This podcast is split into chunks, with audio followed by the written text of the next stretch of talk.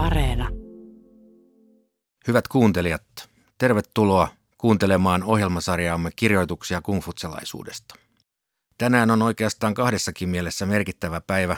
Olemme jo jättäneet taaksemme edellisen mestariteoksen Mengtsyi veljellisyyden tien ja siirtymässä eteenpäin seuraavaan mestariteokseen, jonka hetken kuluttua paikalla olevat asiantuntijat teille esittelevät. Paikallahan ovat vanhoista tutuista Riika-Leena Juntunen ja Jyrki Kallio. Tervetuloa.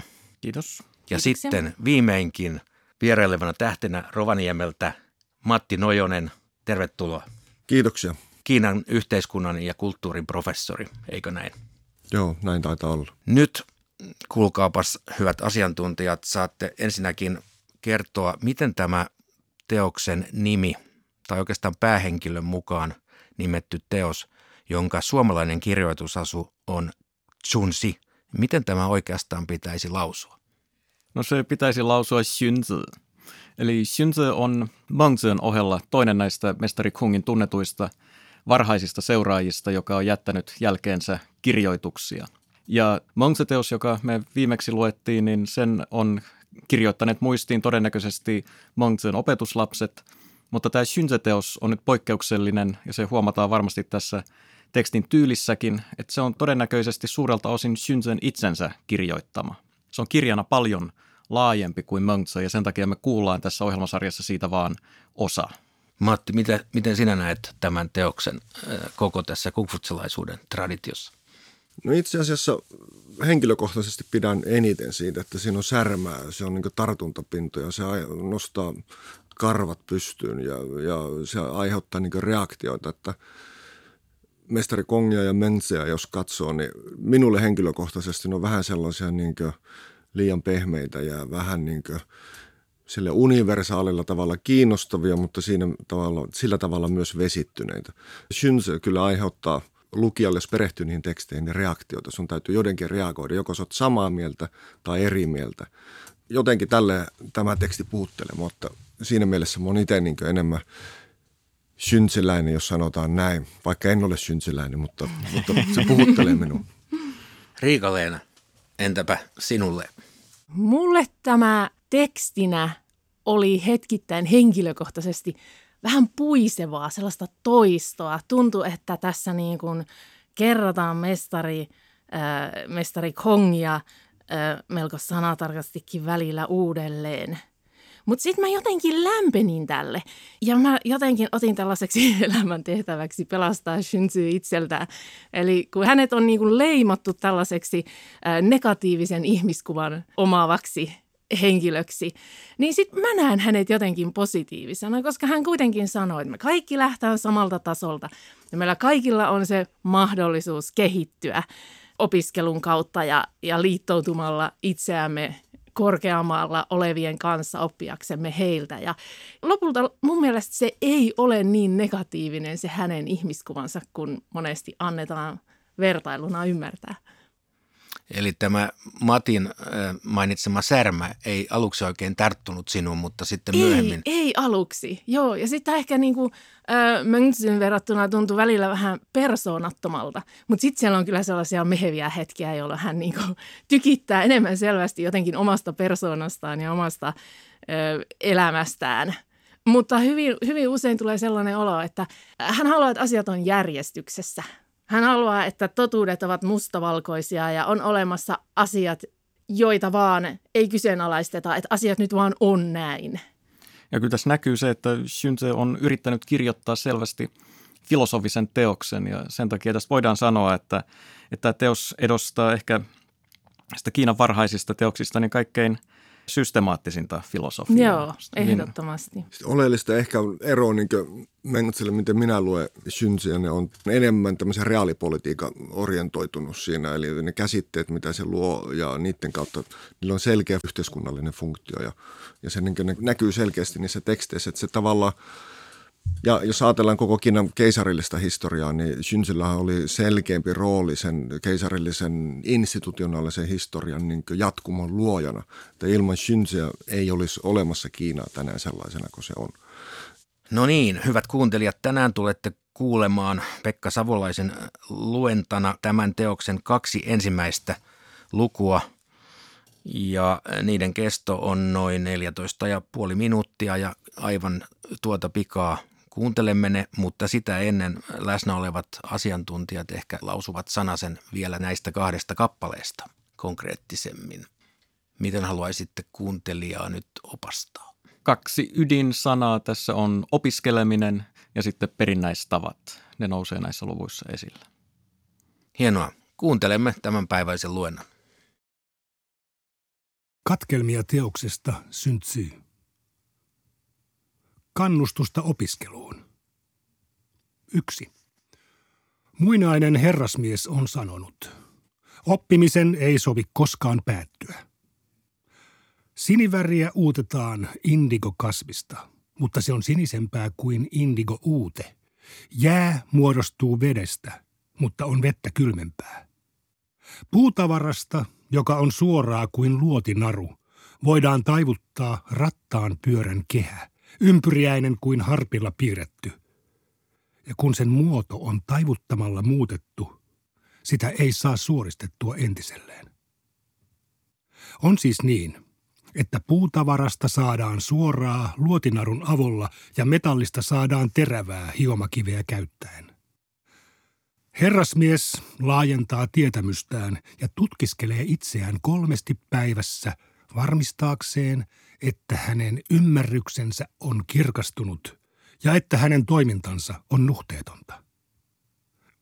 2.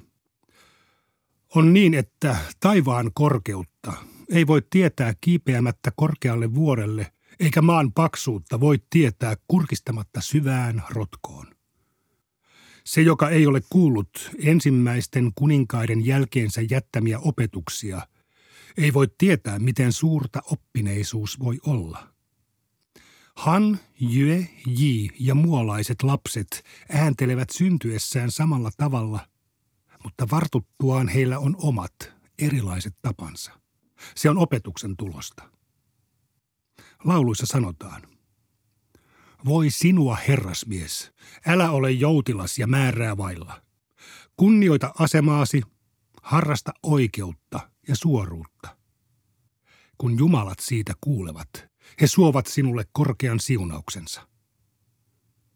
Ei ole suurempaa jumalallisuutta kuin muovautua tien mukaiseksi, eikä kauaskantoisempaa siunauksellisuutta kuin välttyä perikadolta. Kolme. Kulutin kerran koko päivän pohdintaan, mutta se ei vetänyt vertoja hetken opiskelulle. Kohottauduin kerran varpailleni tähytäkseni kauas, mutta se ei vetänyt vertoja laajoille näkymille, jotka avautuvat korkeuksista sinne kavuttuani. Jos kiipeää korkealle ja heiluttaa huipulla kättään, ei se tee käsivarresta pidempää, mutta saa heilutuksen näkymään kauemmas jos huutaa myötätuuleen. Ei se lisää äänen kovuutta, mutta saa huudon kuulumaan selvemmin. Se, että lainaa hevosen ja vaunut, ei tee jaloista kerkeämpiä, mutta auttaa matkan taittumaan tuhannen liin päähän. Se, että lainaa veneen ja airot, ei anna uimataitoa, mutta auttaa ylittämään joet ja virrat. Herrasmies ei ole syntyjään erilainen kuin muut. Hän on vain op oppinut hyväksi lainaamaan asioita. Kahdeksan. Mistä oppiminen alkaa?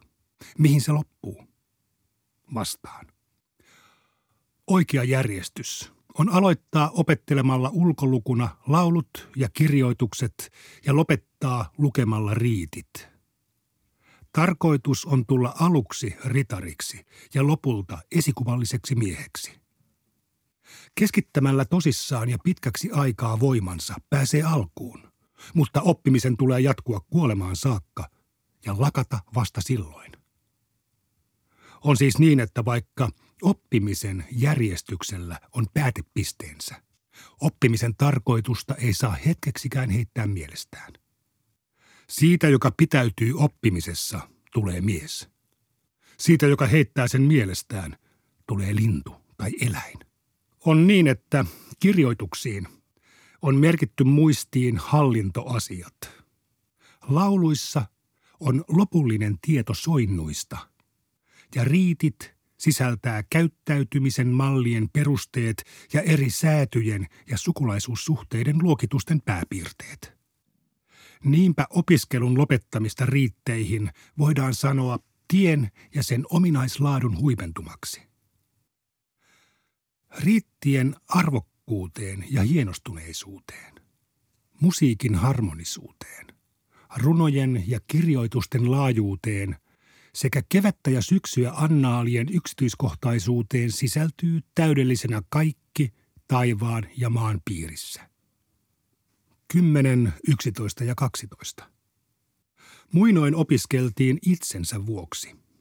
Nykyään opiskellaan muiden vuoksi. Herrasmies opiskelee itsensä komistamiseksi.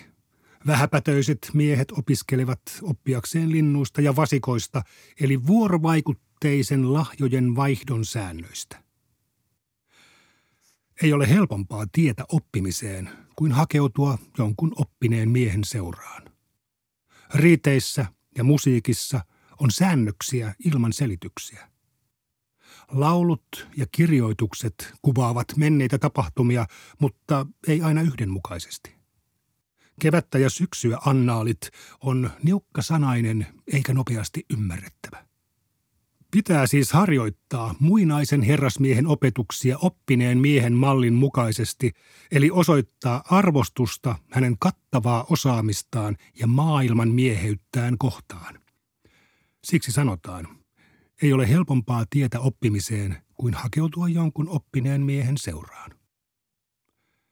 Nopein tien opiskelun loimilangan seuraamiseen on omistautuminen jonkun oppineen miehen seuraamiseen – Toiseksi paras tapa on ottaa peruspilarikseen riitit eli perinnäistavat. Niinpä se, joka ottaa peruspilarikseen perinnäistavat, vaikka ei niitä täysin ymmärtäisikään, on säädettyjä tapoja noudattava ritari, kun taas se, joka ei palvo perinnäistapoja, vaikka osaisikin eritellä niitä ja väitellä niistä, on virkaheitto kirjan oppinut. 14 ja 15. Sitä, joka ampuu ohi yhden nuolen sadasta, ei voi sanoa mallikelpoiseksi jousiampujaksi. Sitä, joka jättää tuhannen liin matkan vajaaksi yhdellä askeleella, ei voi sanoa mallikelpoiseksi vaunujen ajajaksi.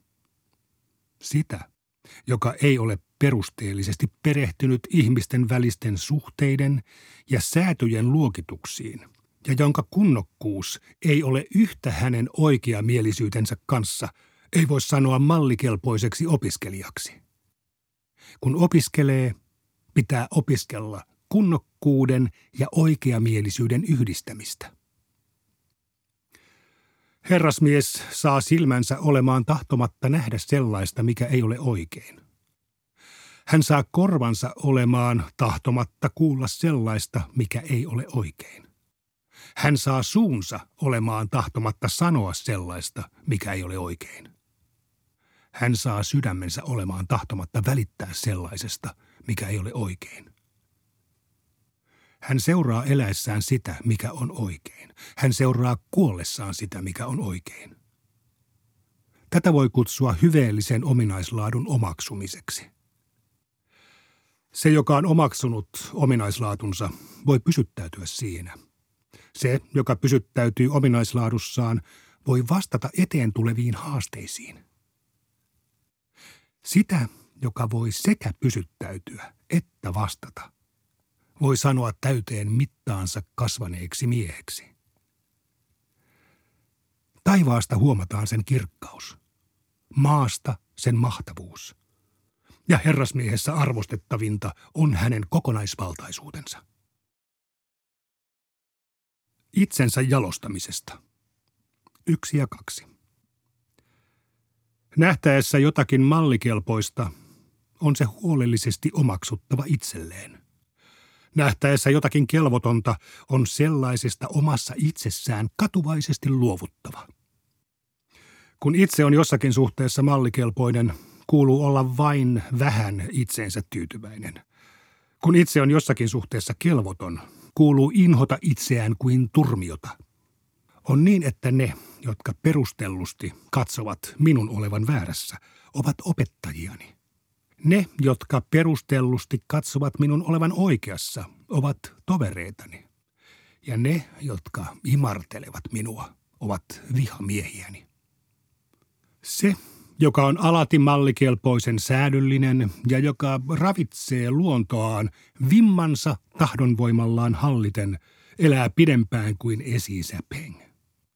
Se, joka jämäköittää luontonsa itseään jalostamalla, saa muinaishallitsijoihin jaon tai jyyhyn verrattavan maineen. Sellainen on omiaan kantamaan miehen läpi kaikkien aikojen ja hyödyksi hänen asuessaan köyhyydessä. Sellaisessa on kysymys perinnäistapojen kunnioituksesta ja luotettavuudesta. On niin, että jos mies ei elämässään kunnioita perinnäistapoja, hän ei elä pitkään. Ja jos hän ei toimissaan noudata perinnäistapoja, hän ei kasva täyteen mittaansa. Jos valtakunnassa ei noudateta perinnäistapoja, se ei pysy vakaana. Lauluissa sanotaan, riitit ja seremoniakalut ovat kaikki säädetyn mukaisia. Nauru ja puheet ovat tilaisuuden ansaitseman arvon mukaisia. Tätä minäkin tarkoitin. Neljä, viisi ja kuusi. Vimman hallitsemisen ja sydämen ravitsemisen taito on seuraavanlainen. Jos veren vimma käy heltymättömäksi, vaimenna sitä tyynnyttämällä se tasapainoon. Jos tietäväisyys ja ajattelu käyvät liian syvällisiksi, yksinkertaista mielesi mutkattomaksi ja viattomaksi. Jos rohkeus ja uskaliaisuus käyvät rajuiksi ja kieroutuneiksi, tue malttiasi muiden opastuksella ja opetuksilla. Hillitse hätiköintiä ja holtittomuutta pysähtymällä harkitsemaan. Vimman hallitsemiseksi tahdonvoimalla ja sydämen ravitsemiseksi ei ole suoraviivaisempaa taitoa kuin seurata perinnäistapoja. Ei välttämättömämpää taitoa kuin hankkia opettaja, eikä ihmeellisempää taitoa kuin yksinkertaistaa halunsa.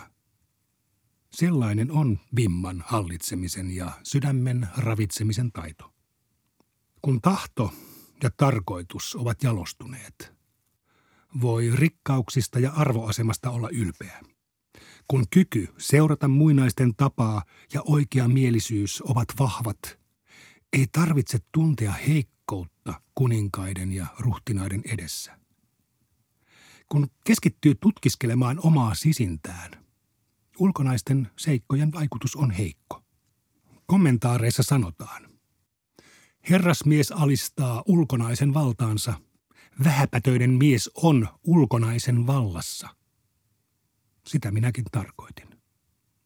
Kun olet ulkonaiselta olemukseltasi kunnioittava ja sydämeltäsi uskollinen sekä luotettava, ja kun hallitset perinnäistavat sekä oikeamielisyyden ja olet sisimmältä olemukseltasi muista ihmisistä välittävä, niin kulkiessasi poikki taivaan piirin, vaikka joutuisit jonnekin neljässä kolkassa asustavien barbaarien pariin, kukaan ei ole arvostamatta sinua.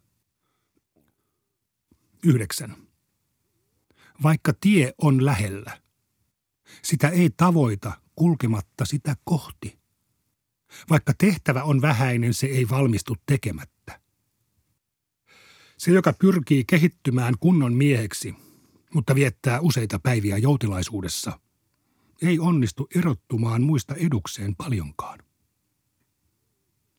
10 ja 11. Se, joka haluaa käyttäytyä säädettyjen tapojen mukaan, on ritari. Se, joka on pyrkimystensä tosi ruumiillistuma, on herrasmies. Se, jonka ymmärrys on kirkkaudessaan rajaton, on esikuvallinen mies. Perinnäistapojen avulla voi oikaista itsensä. Opettajan avulla voi oikoa perinnäistavat.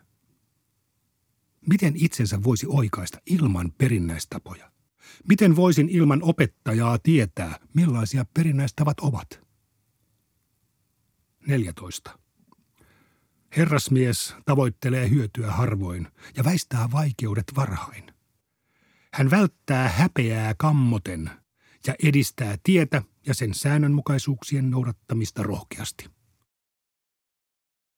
Näin kuulimme tätä teosta ensimmäisen kerran suomen kielellä Jyrkin hienosti suomentamana. Mutta nyt Matti, kuulitko sinä tässä luentakatkelmassa sitä särmää, josta ennen kuuntelua puhuit? Joo, siis ilman muuta. Ilman muuta, että kyllähän tämä puhuttelee tuota niin hyvin. Ja mun mielestä Jyrkin käännös on, on erinomainen, erityisesti se luku, se, missä tuota niin vimmaa pitää kontrolloida. Et se on meillä tässä päivässäkin meillä kaikilla hiukan ongelma.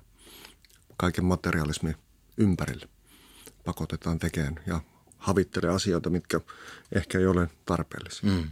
Mitä haluaisitte nyt muuta nostaa tästä juuri kuulusta?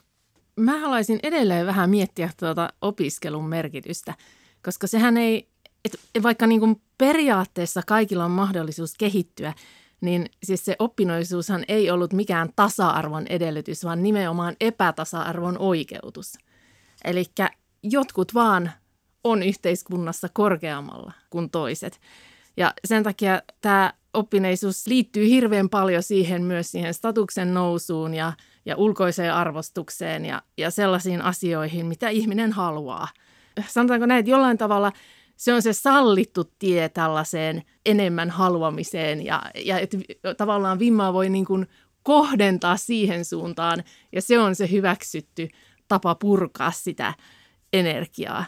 Mielenkiintoinen oli mun mielestä myös tuo oppineisuuden liittäminen jumalten suojelukseen ja pitkään ikään. Koska tämähän on myös sellainen teema, joka on niin kuin jatkunut pitkään kiinalaisessa yhteiskunnassa ja esimerkiksi niin kuin alemman virkamiestutkinnon suorittaneet monesti teki elantonsa tällaisen niin kuin luonnon parantamisen ja, ja vaikka yrtitietouden parissa. Joten tavallaan sellainen niin kuin pitkäikäisyys ja hyvinvointi liitettiin siihen niin kuin oppineeseen elittiin. Ja monille ihmisille se oli se ainoa lääkäri, mikä oli saatavilla – jonkun henkien karkoittajien ja, ja taolaisten munkkien lisäksi. Eli täällä on paljon siis sellaisia juttuja, jotka pystyn löytämään vielä kiinalaisesta kulttuurista 1900-luvulla esimerkiksi. Ju, ju, juuri näin. Ja opiskelu synsiläisessä mielessä silloin niin tällainen instrumentaalinen merkitys yhtä aikaa kuin myös itsensä kehittämiseen. Eli se opiskelun kautta sä kontrolloit tätä vimmaa, niin kuin näissä teksteissä käy. Ja jos sä kontrolloit vimmaa, niin sitten sen päälle, kun saatat nämä perinnäistavat, jotka sä opit ja jotka sulle opetetaan opettajan kautta tai muinaisilta pyhiltä kuninkailta, niin sä kykenet oikaisemaan myös sitä omaa henkilökohtaista käyttäytymistä. Ja ihminen lähtökohtaisesti synsiläisessä maailmassa, hän on lähtökohtaisesti paha, mutta hänellä on myös yksi ominaisuus syntyessään. Hän on kykenevä elää yhteisössä. Mutta enempää syntyy sano siitä, että kun hän elää yhteisössä, elääkö hän hyvin vai huonosti. Mutta koska lähtökohta, että hän on sisäisesti paha syntyessä, niin lopputulema on todennäköisesti se, että yhteiskunta menee kaaukseen ilman opiskelua ja ilman niitä perinnäistapoja. Ja tavallaan siinä mielessä nämä, missä tapahtuu käsitteellinen muutos siinä, että jos Mensellä ja, ja mestari Kongilla – nämä perinnäistavat on niin riittejä ja rituaaleja ja, ja ne palveli lähinnä lähtökohtaisesti ylimystön tarpeita ja yhteiskuntarauhaa sitä kautta. Mutta synsi vei askeleen pitemmälle sitä ja niistä tuli yhteiskunnallinen normi, joka sääteli kaikkia niin näissä teksteissä. Miten valtakunnassa rytmitetään asioita, milloin sato korjataan, milloin kalastetaan, milloin alkaa metsästyskausi. Ihan niin tällaisista – isoista asioista hyvin pieniä asioihin. Ja niistä tuli normia ja niille muodostui tällaista niin sanottua poliittista valtaa, jonka kautta yhteiskunta saatiin naksahtaa niin oikealle urille, että se lähti kohti sitä niin sanottua hyveellistä tietä. Ja päädytään sitten sellaiseen harmoniseen yhteiskuntaan. Näihin ajatuksiin päätämme tämänkertaisen jaksomme ja tervetuloa jälleen viikon kuluttua näiden tekstien pariin. Kuulemiin.